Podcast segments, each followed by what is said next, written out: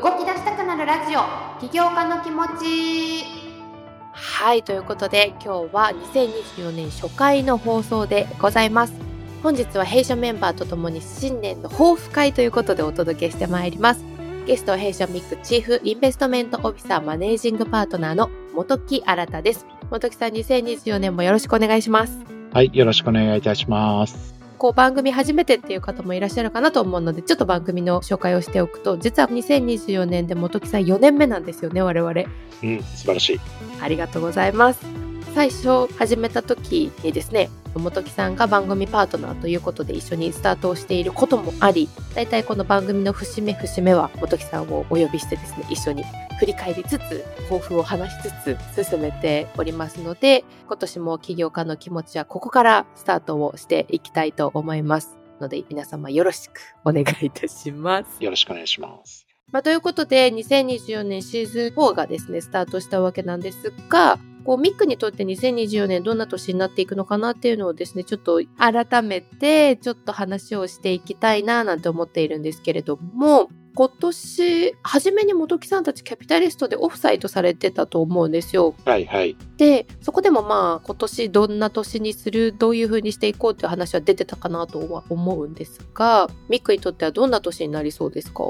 そうですね。あの、実際にオフサイトというのは、一回泊まりを入れて、もう朝から晩まで話をして、で、翌日も朝から、まあ、これは午後、夕方ぐらいまで話をもう膝詰めで皆さんとすると、キャピタリスト全員とするということをやったんですね。まあ、しっかりとその議論した後は美味しいもの食べて、で、しっかりお酒も飲んでみたいなことも、まあ、渾身も入れたりね、しながらやったんですけども、まあ、そこで、やはり一番トピックとして、僕がそのキャピタリスト全員に伝えたのは、まあ、今年は次のファンドに向けた準備の年ですね、ということで、まあ、なので、僕らにとって、ある意味でこう、次のファンドに向けて、いろいろこう、準備をしていかなきゃいけないと。で、準備っていうのは、まあ、こう、僕らがしっかり投資家様に評価されるようなことってなんだろうね、みたいなところを、しっかりクリアにしていくっていう、まあ、そういう年になると。投資活動は当然しながらも、あの、こういうことをやっていかなきゃいけないということで、まあ、あの、何が良かったか悪かったかみたいなのをしっかりとみんなで振り返られるようにと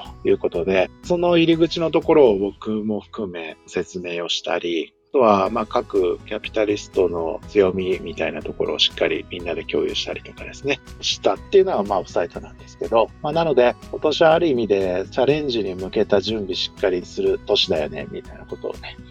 まあ、去年も同じような流れではあるんだけれども、よりそれが次のファンドを作るということに具体的に動いていくみたいなところで、チャレンジする年だよというふうに言ったということですね。ありがとうございます。今年は6号ファンドに向けた年っていうことですかね。そうね、6つ目のファンドをね、機関ファンドを僕らは5年に1回立ち上げてはいるので、そういうことも含めてしっかりやっていこうねっていうところを話をしたんですね。いやこれその普段キャピタリストの皆さんって投資先のその起業家さんにこう、まあ、二人三脚で走っていくと思うんですけれどもプラスしてさらに今年は LP の皆様からもその評価される年でもありって結構なんか字面だけ聞くとプレッシャーがすごそうな年になり そうな気がしていて。うん、まあそうだね。それは間違いなくそうじゃないですか。やっぱ背筋を正していかないといけないっていうのがね、ありますよね。なんかちょっとその例えば番組を通じてそのあたりが少しでもこうなんか LP の方にミックをこう伝える PR するっていうところも担えればなとは思うんですけれども具体的にどうやったらそのビッグの PR ができるのかなっていうふうに思っていて。そのあたり、まあ、ちょっとこう番組としてもですね、同じようにファンドに向けた年っていうのも意識して作っていきたいなとは思うので、どう PR するとキャピタリストの皆さんにとってもプラスになりますかね？僕らはもう確実に言えるのは、ある種その新興 VC さんっていうんですかね、こうエマージング VC とかっても言ったりするんですけど、経験の浅いベンチャーキャピタルとはやはり違うベンチャーキャピタルなので、まあその25年のね、こう経験を生かしてっていう話で言うと、歴史はそこにありますので、まあエスタブリ、確立された VC とね、エスタブリッシュド VC であるという言い方をするんですけど、そこは僕ら自信持って言えるよねと。で、まあそこは長年やってきて、さらに言うとその業界特化というか、そのデジタルテクノロジーを中心としたそのセクターで僕らはずっとこれやってきているので、なので、そういうところをしっかり深みを見せていけるというかね、歴史的な深みや僕らのその知見の深み、ナレッジの深みみたいなところをしっかりと見せていければ、比較的いい評価をされていけるんじゃないかななんて思ってますね。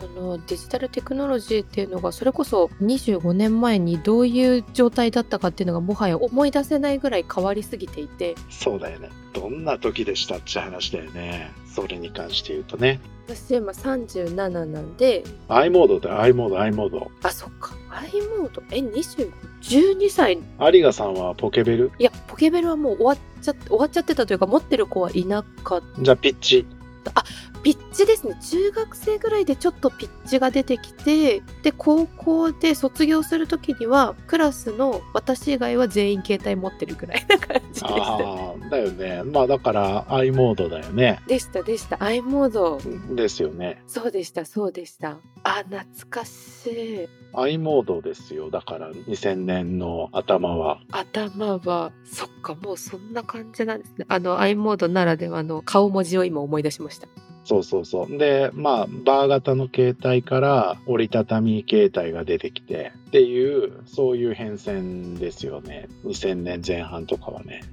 なので、まあ、振り返るとね、みたいなことで言うと、そこで、携帯が、i モードがあって、で、その後、iPod とかが出てきて、ああ持ってました iPod で、そこから iPhone が出てきて、っていう、まあ、こう流れがあるじゃないですかと。そこからそのアプリケーションのこう展開というかね、そのいろんなサービス、Facebook も2004年からスタートしてね、こう出てきて。2004年でしたっけ？うん。で、その後僕らがね、6年後にこれなんだろうっつって使い始めるみたいな話じゃないですか。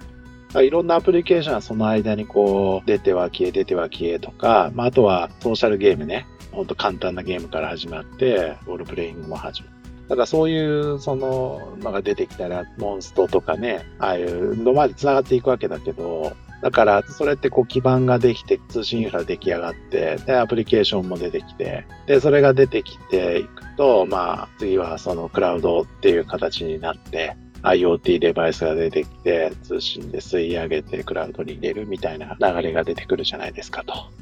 でそうやってこうデータがどんどんどんどん増えていくみたいなね、ところがこう生まれてくるんですけど、まあけどそういう変遷をしっかり捉えて、ものを見ているっていうところが一つの価値なんだろうなと思うんですけどね。僕らの価値で言うとね。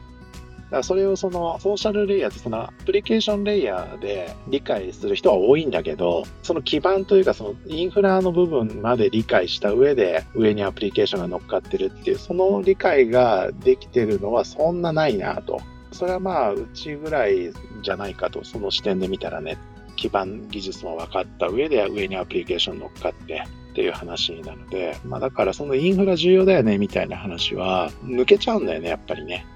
何かっていうと、そのインフラの上で無料で遊べるプレイヤーがいっぱいいるわけだよね。だからそっちのビジネスに目が向いちゃうんだけど、実はその基盤がないとそういうそもそも使われないしねっていう話はちゃんと理解しておかないといけない。そこがその理解できているっていうのがやっぱり2000年にいちごファンドをまああのミックとしては立ち上げているので、まあ、そこから見ているからっていうところの罪はめちゃくちゃ大きいってことですよね。まあ、あの、辞める人もたくさんいながらも、しっかりナレッジとして蓄積されていて、で、結果として残っている。だから、それが理解できるって、そういうことなんですけどね。としてのその力みたいな話で言うと、そういうことなんですよね。このまあ編成を見てきたからこその今後注目のこう投資領域というか成長予測をどういうふうに本木さんないしミックがしているかっていうのは非常に興味があるところなんですけれども今後その以前本木さんがデータがその生まれる領域とあとは爆発している領域に注目しているっていう言葉が出ていたんですがこのあたりって具体的にここもうちょっと深掘りたいよねとかここミックとして今興味関心持ってるんだよねっていう領域とかってあったりしますか？僕らはある意味ずっとこう取り組んできたみたいな話で言うと、そのデジタルテクノロジーによる社会変革だと。からまあそれをずっとこう担っていきたいと思っていたっていう話なんだけどまあやっぱりここに来てまたさらにその思いは強くなってきててだからそういった意味でもう今じゃ使い古されちゃってるみたいな話だけど、まあ、DX とかっていう言葉ってあるじゃないですか。デジタルトランスフォーメーション、デジタルの力で社会変革っていうやつですね。これをもっと深掘りするっていうのは重要でしょっていうふうに思ってるんですよね。なんでかっていうと、こう DX ってどっちかで日本の文脈だとこう効率化が中心にこう据えられちゃってるんですよね。むしろそのイメージしかなかったです。そうなんですよね。僕、だからそのすごく安く使われちゃってる言葉になっているので、これ効率化も重要なんで効率化だけじゃないはずなんですよね。だから、そういった意味で、その DX の深掘りっていうところ、まあ、要は、そのデジタルの力で価値創造していって社会を変革するんだっていう、まあ、そこの文脈に持っていける投資先それにはしっかり投資したいっていう話で、その視点で見てみて、データが生まれる場所だったり爆発しているところでどう価値出していけるのかみたいなところを注目して、大きくはね、見ていきたいなと思ってるんですよね。これちなみに価値創造するような DX ってどんなものになるんですか？イメージが。これは実際に例えばだけど本当にデジタルから遠く離れた産業があったとするじゃないですか。今まで全然デジタルが入ってなかった入ってないところ。だからつまりデータも取れてない場所っていうとこですね。で、それをデータを活用すると、今まで成し得なかったことが実は成し得るんですっていうところなんですよ。だから、そこって僕も一言で言えないんですよ、当然のことは。まだ気づいてないので。なるほどと、そこでデータがこう出てくるところを見ると、こういう活想像できるよねっていうのが必ずあるんですよね。それは、例えばだけど、5度とかまさしくね、こうデータが新たに生まれる。ねまあ、ヘルスケアデータが例えば集まってきたとしたら、その行動を変えられるんじゃないかっていう良い方向に。それって価値創造っていうのはよくわかりやすい文脈の一つだし、ね、デイブレイクとかも結局そんな冷凍のデータって飲食店の冷凍データみたいな話で言ったらそもそもそんな取れてないところに取れるようになったら何ができんだっけっていう話なんだよな。そうやってデータ生まれる場所で想像するパターンと、例えばデータがも爆発しててどうにもなりまへんっていうところにおいて、例えばこうしましょう、こう整理していきましょうみたいな話。そこに新しい価値が新しい価値が生まれる。例えば AI 乱立してるから、この AI 使えません、使える、使えないとかっていう、これですら判断するものがあれば、まあ、要はダークパターンに陥らないみたいな話があると思うんですけど、こういうところもあるんじゃないかとかね。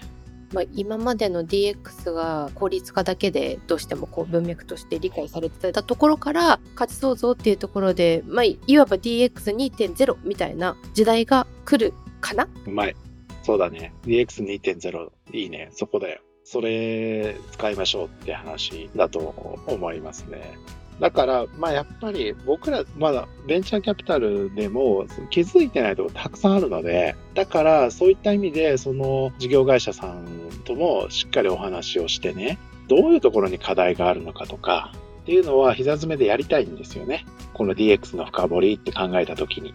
で、そういった時に、このスタートアップだったら、この領域で活躍できるんじゃないかとかっていう仮説を作るわけですよ。なんかそういうところから一個ずつこう課題をクリアしていって価値を作っていくみたいな話なんですよね。だからそれはもう効率化だけじゃないですよねって話なんですよね、そこは。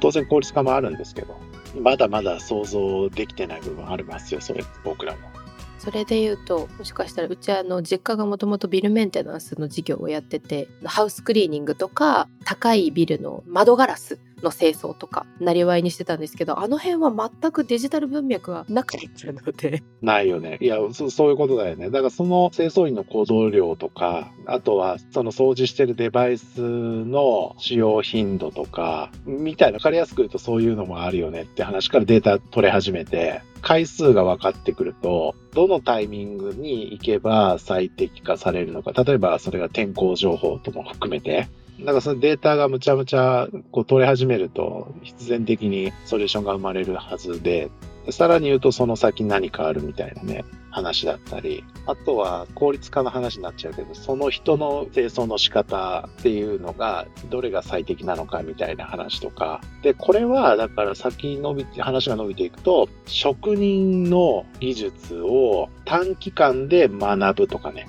ああ、そうですね。マニュアルなかったですね。いやもう、これは10年かかるよって言われるのを3ヶ月でできました、みたいな。じゃあ今まで何だったんだっていう話で、これがどうなのかってあるんだけど、けど、やっぱりそこの人手不足の中で一人前にするものを今まで5年だったところを半年にしますみたいな話とかあるので、それは必ずね。そんな効率で言ったら何十分の1になりましたみたいな世界は当然言い方としてあると思うんだけど。人を教育するっていうことすらデータという視点で見たときにどうなんだとかっていうのはやっぱりあるはずなんだよね。